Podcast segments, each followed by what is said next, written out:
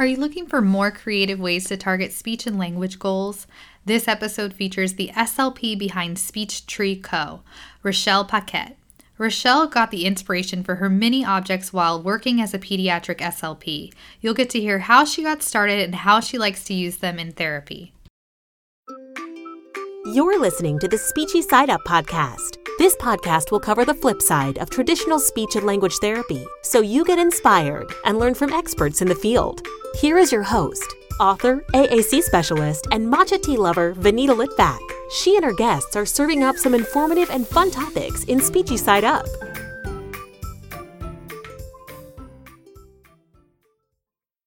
Hey, everybody, welcome to the Speechy Side Up podcast. If this is your first time listening, then thanks for coming. This podcast is produced every week for your enjoyment. You can also follow along on Instagram at Speechy Side Up. All links are in the show notes. Now let's get into the show. Today I'm joined by pediatric speech language pathologist and business owner Rachelle Paquette. Rachelle is an SLP behind Speech Tree Co., a company that creates engaging mini object boxes for speech and language therapy. Hey, Rachelle. Hi, thank you so much for having me. I'm so excited. I'm so excited that you're here today. Before we get started, why don't we paint a picture for the listeners? Can you tell us a little bit about who you are, what you do today, and how you got there? Yeah. Um, okay, so I guess I'll just start um, from my college. Um, I grew up in California and went to California State University Long Beach for both my undergraduate and my graduate um, degrees after college lived and worked as an slp in california and then i actually just moved to colorado this last year. I am working in the early intervention population now and absolutely love it. Prior to that i was um, an slp in an outpatient clinic with like birth to 18 so i got a lot of fun experience there as well um, and then I briefly contracted with the school and worked for that school while the SLP was out on leave. So yeah, I've had uh, worked in a few different settings and been an SLP just under three years. And then I'm sure we'll talk about it, but I've been running a Speech Tree Co for just about a year as well. And yeah, I got um, got engaged last year, and I'm getting married this year, and we just got a puppy. So lots of fun things have been happening. Congratulations. And I saw you guys got an Australian Shepherd, is that right? Yes, a mini Australian Shepherd. They're so cute. Yes, she's a handful, but we love her. they are a handful. My husband and I were considering getting one back when I was in grad school, and we lived in a condo, and we're like, "There's no way! like this poor dog needs way more space to run around." So we didn't end up getting the dog, but I really love them. They're so cute. Yes, they're great. So let's talk about Speech Tree Co. Since I think that's what you're really known for. You know, what is it and why did you start it? So I've always been extremely creative. Um, ever since I was a kid, I would like do creative writing. I would draw. I babysat all the time, and I'd always like make up games to play with the kids I was babysitting. So I've always like had that creative outlet. Even in grad school, uh, with my clients in the clinic, I would like make personalized games based off their interest. And people in grad school thought I was crazy. They're like, "How do you have time um, to do all of that?" And honestly, it's that's my downtime. Like just having that creative outlet is really relaxing for me. So the first time I really tried to actually like share with other people was when I was running a social skills group at my first job and I was putting together lessons on a weekly basis. So I thought, hey, why don't I just make these look prettier and like add some clip art and stuff and maybe people will be interested in them. So when I say try, all I did really was upload them to TPT and then forget about them. so um, obviously nothing really came from that. And then it wasn't until I had the idea for Speech Tree Co that I actually really started pursuing um, this little side business. And so how I got the idea was actually we at my previous clinic there was five other slps there and we all shared a toy room. So having everyone share the same toy room obviously you know things don't get put back in the right way or you set something aside to clean it and then forget where it goes. So we had this little bin um, kind of like a catch-all bin where we just put all the little pieces from the toys that we weren't quite sure where they went and then one day um, i was informed that i was about to see a client that i i didn't prepare for like i wasn't aware that i was going to be seeing him So I was like, oh no, what am I going to do? So I just grabbed this random box full of all these like little objects. And the kid happened to be working on the S sound. So I was like, okay, let's work on some phonological awareness. Let's let's look through this box of toys together and try to find anything that has your sound in it and he loved it. Um, we ended up finding a bunch of stuff in there that had his sound in it, and he rolled the dice and practiced all the words, and we got a ton of trials. And then I thought, hey, like, let's see, this kid loved it so much, let's see what else we can do with this. So I kept it in my room for that day and ended up using it to work on prepositions with a different kid and describing. And um, that's what really gave me the idea wow, how awesome would this be? If there was a product with all these objects that are sorted by speech sound, just seeing how much more engaging this is for my kids over articulation cards, I think that this is something that the SLP community would really benefit from. And I talked to, I, I knew nothing about business. I still don't. I'm learning as I go. But one of my really good friends had started her own business. So I kind of talked to her about starting a website and getting the inventory. And um, yeah, she helped me and I've just been working on it from there. I love that story. I love how, you know, it started from a need and then you found out that it really worked and now other SLPs are benefiting from it. And I agree. I think that it's way more engaging to have those manipulatives rather than the cards. That's awesome. Mm-hmm. Thank you. Great. So let's talk about your experience as a newer SLP I mean, you're not that much newer than I am. I guess I guess I'm like at five, six years now. So you're three years. Um, I'm sure we have like a lot in common. But let's talk about what your experience has been and what advice you have. Yeah, I'm starting to feel as as the the days go by i'm starting not to feel like such a new slp anymore but i think i definitely just look on you know you compare yourself to other um, tpters and things like that on instagram who have like 10 plus years of experience and I think it's just natural to have those feelings like, what do I have to offer as a new SLP? Like, who's going to who's going to care about what I say? Kind of that imposter syndrome. So I actually never even heard of the term imposter syndrome until this past year when I feel like everyone on Instagram was talking about it. And I was seeing SLPs with tons of experience saying that they had imposter syndrome. And that's when it really like hit me that everyone feels that way. You know, no one knows it all also i am enneagram 3 i don't know if you you do that but yeah, i'm enneagram 3 too yeah yes so you know you know um yeah really high achiever um pretty hard at myself and hold myself to a high standard so it's just been a process of being more lenient with myself also i listen to a ton of podcasts and a lot of them talk about like mindset and um, it sounds cliche but it's true that a lot of them talk about how like no one can do things exactly like you do. Everyone has their own perspective and their own take. So i've just really took that to heart and ran with that. And yeah um, one thing that i've really leaned on to help me build my confidence um, going into like making products and seeing difficult clients is ceus I'm a little bit of a continuing education junkie. Um, anytime I have a new client or if I'm putting out a new product and I'm just not quite sure about it, I just hit those free webinars and those free CEUs. And I find that afterwards, it really makes me feel more confident and able to talk about whatever the, the issue was that I was researching more. And so that's definitely helped me um, overcome some obstacles. But I think in the beginning, when you first start out as an SLP, it's really overwhelming and you look at everyone else um, especially on instagram you're looking at everyone else and you just think wow like you know they they know it all. There's so much to know. Where do i start? So what i really had to realize is that i can't know it all all at once. And um, i decided just to start with the clients that I have. So I would have a client and I would come across a problem and that just inspired me to, you know, take it one step at a time. Okay, I'm going to learn a little bit more about this and then um, just going from there and yeah I, feel like if you look at the bigger picture as a new slp it can be really overwhelming um, rather than just taking it you know step by step yeah. Oh, I love that advice. And you are absolutely right.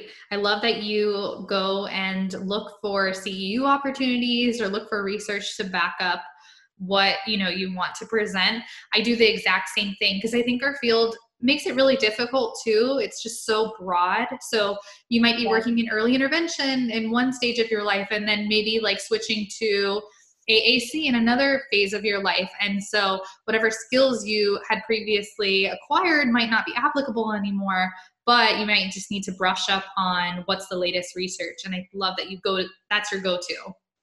Absolutely. It's our field is so broad and it's truly impossible to know it all. So I think that, yeah, like I said, that's a good reminder for those new SLPs that don't worry, no one knows it all. Um, there's just way too much. So you just have to kind of find your area and take it, take it day by day. Yeah, such good advice. Do you wish someone could just write your evaluation reports for you? Doesn't it feel like all speech and language referrals happen at the same time? Just when you think you're finally caught up, bam, another referral comes in. Although I don't have someone who can write your report for you, I do know someone who developed a resource to make report writing easier. Jason Gonzalez, a pediatric OT of more than 18 years, worked in many school districts and found that report writing was a pain point for almost all therapists. That's why he created Double Time Docs to help you write reports quicker. All you have to do is answer multiple choice, fill in and short answer questions, and voila, your fully written speech and language evaluation report is generated automatically. No more copying and pasting, which means reduced errors like pronouns or incorrect names. You get to tailor the final report to your client and cut your report writing time in half. Evaluation reports can take more than three hours on average to write. You can keep wishing you had someone to write your reports, or you can try double time and actually finish your reports quickly. No more writing reports after work or on vacation, and no more hiding when someone brings you a new referral. Find out why thousands of individual SLPs and teams are using the software and experience their highly rated customer service firsthand for yourself. Visit bit.ly slash double time docs to try double time docs for free for 30 days. If you love the trial, don't forget to use the code SPEECHY4 towards one free dot credit when you sign up for the subscription. So now you're working in early intervention. What are your tips for working with this population? Yes. So my passion for early intervention started when I worked in the outpatient clinic and I had like I said I was doing birth to 18 so I only had I would say like four early intervention kiddos on my caseload but at the time that was when I was brand new out of college so I felt confident working with kids and confident doing therapy, but the area that I lacked confidence in was talking to the parents. So, as a new therapist working with the early intervention kids, I was doing one on one therapy. And I knew that that was not best practice. I knew that I should be involving the parents more and doing parent coaching but honestly i just was so scared of it. I don't know why. Looking back i think um, you know everyone just feels a little nervous at first. Um, so like i said before i just handled it like i always do and i did um, a ceu so i did the Hanen. It takes two to talk workshop and that completely changed uh, my therapy style because as i'm sure you know it's completely focused on parent coaching and so that really made me feel more confident in being able to talk and work with the parents. So I brought that back to the outpatient clinic and I started inviting the parents into the therapy room, which, oh my goodness, I should have been doing from the beginning, but I'll just be honest, I wasn't. Um, so that really helped me there. And then when I moved to Colorado, I thought, why not continue to do this thing that's a little out of my comfort zone? So now I see kids in their home, which is completely different than seeing them in the therapy room. I see so much more progress and so much more carryover since the parents are in their own like comfortable environment and they're very involved.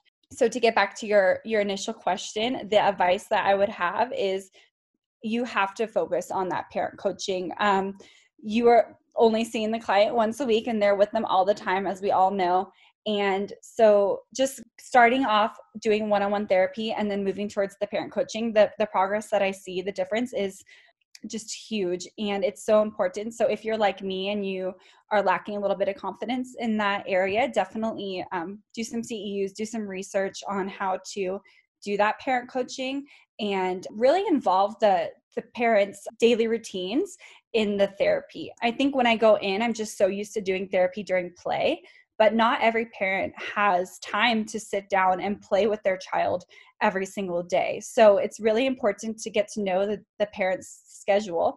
And if they tell you their daily routine and there's no play in there, then you shouldn't be doing therapy during play. You should be doing therapy during mealtime, during bath time, um, when they're getting dressed, and just embedding those strategies that you're teaching them into their daily routines. And I think you'll see a lot more carryover with that. That's such good advice. I like how you're meeting the family where they're already at and helping them feel confident with the routines that they already have. And then I'm sure like once they're open to more suggestions, you might be able to like embed some of that play in there. Yes, absolutely. So the Hanen it Takes Two, I've heard of the course. I've never taken it. Is it an in-person course? How often do they have them? Do you know?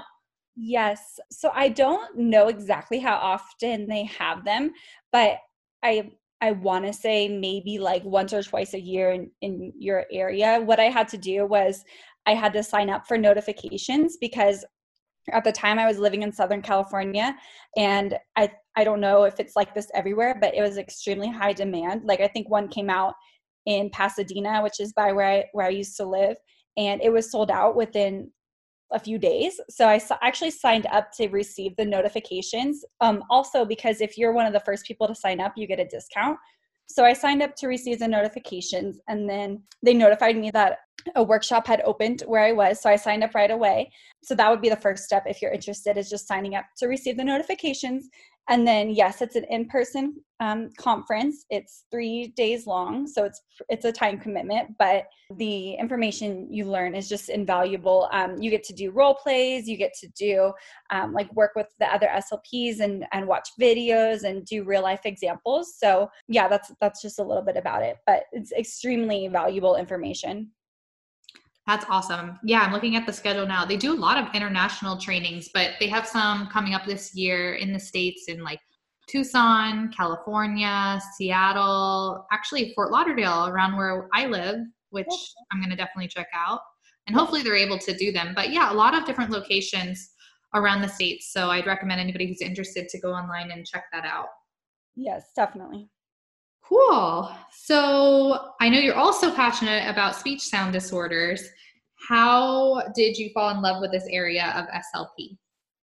I'm still trying to find like my niche, you know, trying to figure out exactly what I love. When I had gone into being an SLP, I thought speech sound disorders all the way. I went to speech therapy as a kid. I just had a list, but I just remember loving going to speech therapy. Like my my SLP really made it play based, really enjoyable. And when I look back on going to therapy, I feel like it was just going to play time. And obviously, it wasn't. The SLP was embedding work into it, but I feel like that should be the goal. The kid just thinks, oh, you know, I'm going to see my SLP. We're going to have fun. We're going to do some work. And that's really what I felt looking back at, at the therapy that I had when I was younger. So that was what inspired me to be an SLP. And going into grad school, I was like speech sound disorders all the way. And then when I got out of grad school and went to my first job working with a large variety of um, disorders and populations i really fell in love with language autism i just i loved it all so then i was like i don't know i don't know what i want to do where i want to specialize and so now like i said i work in early intervention but i just I still just love speech sound disorders, and I'm actually taking CEUs on speech sound disorders, even though I am not working with that population. And a lot of the products I put out are geared towards speech sound disorders just because I really enjoy working with that population. So that will definitely be a population that I will work with again in the future. But one of my favorite things about it is assessing. And I feel like there's two types of people. Some people are like, you like assessing? Ew, I hate it. And then other people love it and i'm definitely one of the the people that loves it um, I look at it kind of like a puzzle. And especially with phonology, it just fascinates me how they how children can make their own rules for our speech sound system um, just trying to figure out exactly what they're doing which sounds they have which sounds they don't um, i really enjoy that that kind of like detective work of assessing speech sound disorders that's awesome i love assessing too but in the area of aac so i totally get it um, your product, the Speech Tree Co., a lot of the mini objects are great for working on speech sound um, errors. What other areas are the products good for?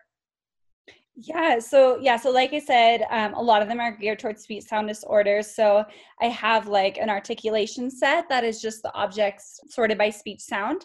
And then I recently, this past month, put out um, a set for phonology. So for minimal pairs, so for like cluster reduction, final consonant deletion, um, six of the major processes, I have objects that represent each minimal pair so that you can do some hands-on therapy as opposed to, to those articulation flashcards. And that was like my baby. I have been working on that for probably like six months and i just love that set so much.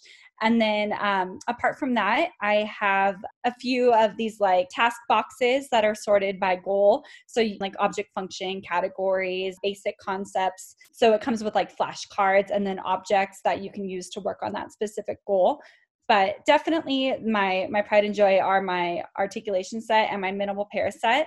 And the thing i love most about it is that you can just because they're sorted by speech sounds you can still use them for language. So you can still pull out a box and then use the objects to work on your prepositions and your describing and your object function and all of that. So i think that these little objects are just so versatile and you can use them to work on almost any goal. And that's why that's why i really love them Yeah, I love them too. So thank you for sharing that. Well, before we wrap up, was there anything else that you wanted to mention? I don't think so. This has been so fun. Okay, so let's get into our little getting to know you questionnaire so people can learn more about you. Uh, do you have any good stories or therapy fails that you want to share? Oh gosh. Um, let's see. so for therapy fails, I mean, I feel like I just have the standard like accidentally spitting on a child when you're practicing your speech sounds and just all of those all of those things. Um, a funny story is oh gosh, so I I ran I used to run a, a social group with kids who were like seven to eight years old and we usually do like a show and tell so they get to bring a toy and in the beginning they just talk about their toy um, and show it to their friends. And one day, a kid walked into my social group with a container with a huge tarantula in it. Oh gosh. And it was his pet tarantula, and he brought it to show his friends. Um, I am not a fan of spiders. I did not enjoy that. And so I I put it on my bookshelf to he he didn't get out. Let me just tell you if that's where you're going. Um, I put it on my bookshelf and um, so where I could see it, so I can make sure you know that tarantula stayed in that cage. And I have to say, it was probably my worst uh, social skills group ever. I could not take my eye off that tarantula. uh, so that's definitely a funny story that has happened to me. That's really funny. Oh my goodness. I would probably do the exact same thing. That's so freaky. Yes. so what are three things that you can't work without? Um, so like three things I can't do therapy without. Yeah. Yeah. Okay. Um, pen and paper. I can whip up anything to target any goal with just a pen and paper, of course. Um, and then I really have become obsessed with just having a bag. So just having like a drawstring bag that you can't see through.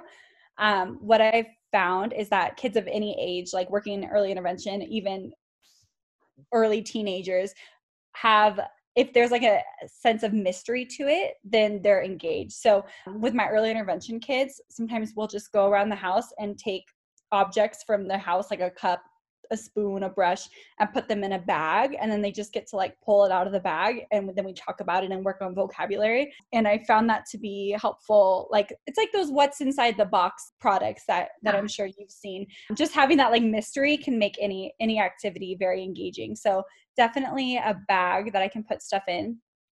And then um, my mini objects probably. I was like, I hope she'll mention those too. yes, yeah. Um, yeah, no, I love the bag idea. That's also really great to work on questioning as well. Like, especially like I'm thinking in terms of kids who use AAC, they could ask like, what, you know, for what is in the bag, um, or see, like, let me see what's in there. So I yes. love that idea. Absolutely. So, what do you enjoy doing outside of work?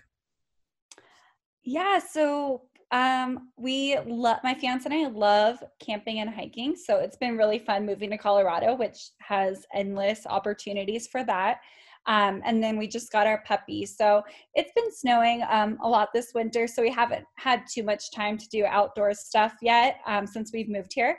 But I'm really looking forward to this spring, um, just going on um, some hikes and going camping with our new dog and exploring the state. So we really like being outside. Yeah, and it's a beautiful state to do those things. That's awesome. Mm-hmm. All right. So, what is one piece of advice you would tell your younger self? Oh my goodness. Okay. Um, I guess I'm just thinking in terms of like me as a right out of school as an SLP.